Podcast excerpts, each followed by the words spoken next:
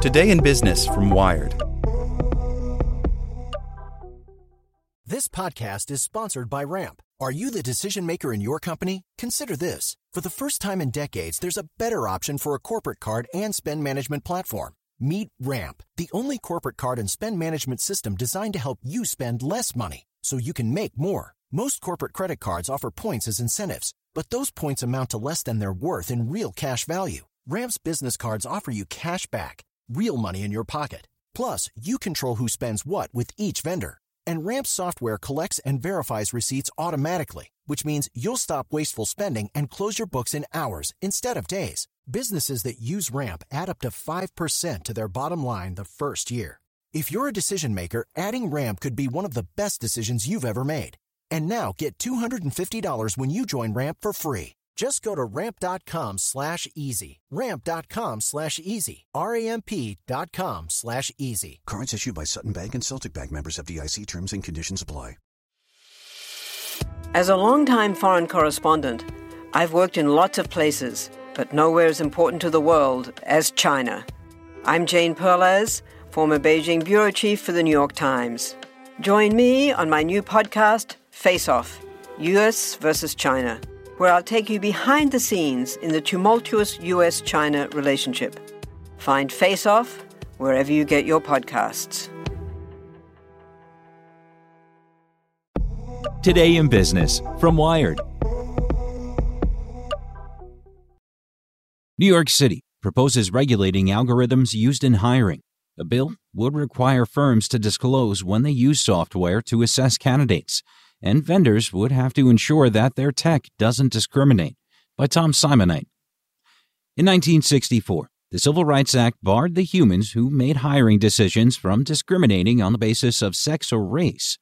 Now, software often contributes to those hiring decisions, helping managers screen resumes or interpret video interviews.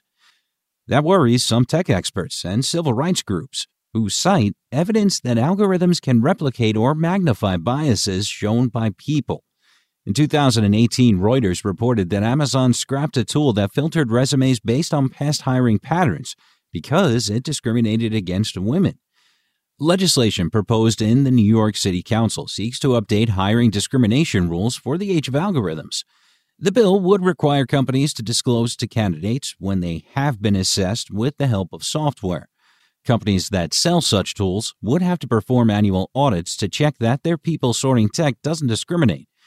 The proposal is a part of a recent movement at all levels of government to place legal constraints on algorithms and software that shape life changing decisions. One that may shift into new gear when Democrats take control of the White House and both houses of Congress. More than a dozen U.S. cities have banned government use of face recognition, and New York State recently passed a two year moratorium on the technology's use in schools. Some federal lawmakers have proposed legislation to regulate face algorithms and automated decision tools used by corporations, including for hiring. In December, 10 senators asked the Equal Employment Opportunity Commission to police bias in AI hiring tools, saying they fear the technology could deepen racial disparities in employment and hurt economic recovery from COVID 19 in marginalized communities. Also, last year, a new law took effect in Illinois requiring consent before using video analysis on job candidates. A similar Maryland law restricts use of face analysis technology in hiring. Lawmakers are more practiced in talking about regulating new algorithms and AI tools than implementing such rules. Months after San Francisco banned face recognition in 2019, it had to amend the ordinance because it inadvertently made city owned iPhones illegal. The New York City proposal, launched by Democratic Council member Laurie Cumbo, would require companies using what are termed automated employment decision tools to help screen candidates or decide terms such as compensation to disclose use of the technology. Vendors of such software would be required to conduct a bias audit of their products each year and make the results available to customers. The proposal faces resistance from some unusual allies, as well as unresolved questions about how it would operate. Eric Ellman, Senior Vice President for Public Policy at the Consumer Data Industry Association, which represents credit and background checking firms, says the bill could make hiring less fair by placing new burdens on companies that run background checks on behalf of employers. He argues that such checks can help managers overcome a reluctance to hire people from certain demographic groups. Some civil rights groups and AI experts also oppose the bill for different reasons. Albert Fox Cahn, founder of the Surveillance Technology Oversight Project, organized a letter from 12 groups, including the NAACP and New York University's AI Now Institute, objecting to the proposed law. Cahn wants to regulate hiring tech, but he says the New York proposal could allow software that perpetuates discrimination to get rubber stamped as having passed a fairness audit. Cahn wants any law to define the technology covered more broadly, not let vendors decide how to audit their own technology and allow individuals to sue to enforce the law. We didn't see any meaningful form of enforcement against the discrimination we're concerned about, he says. Others have concerns, but still support the New York proposal. I hope that the bill will go forward, says Julia Stoyanovich, director of the Center for Responsible AI at New York University. I also hope it will be revised. Like Cahn, Stoyanovich is concerned that the bill's auditing requirement is not well defined. She still thinks it's worth passing, in part because when she organized public meetings on hiring technology at Queens Public Library, many citizens were surprised to learn that automated tools were widely used.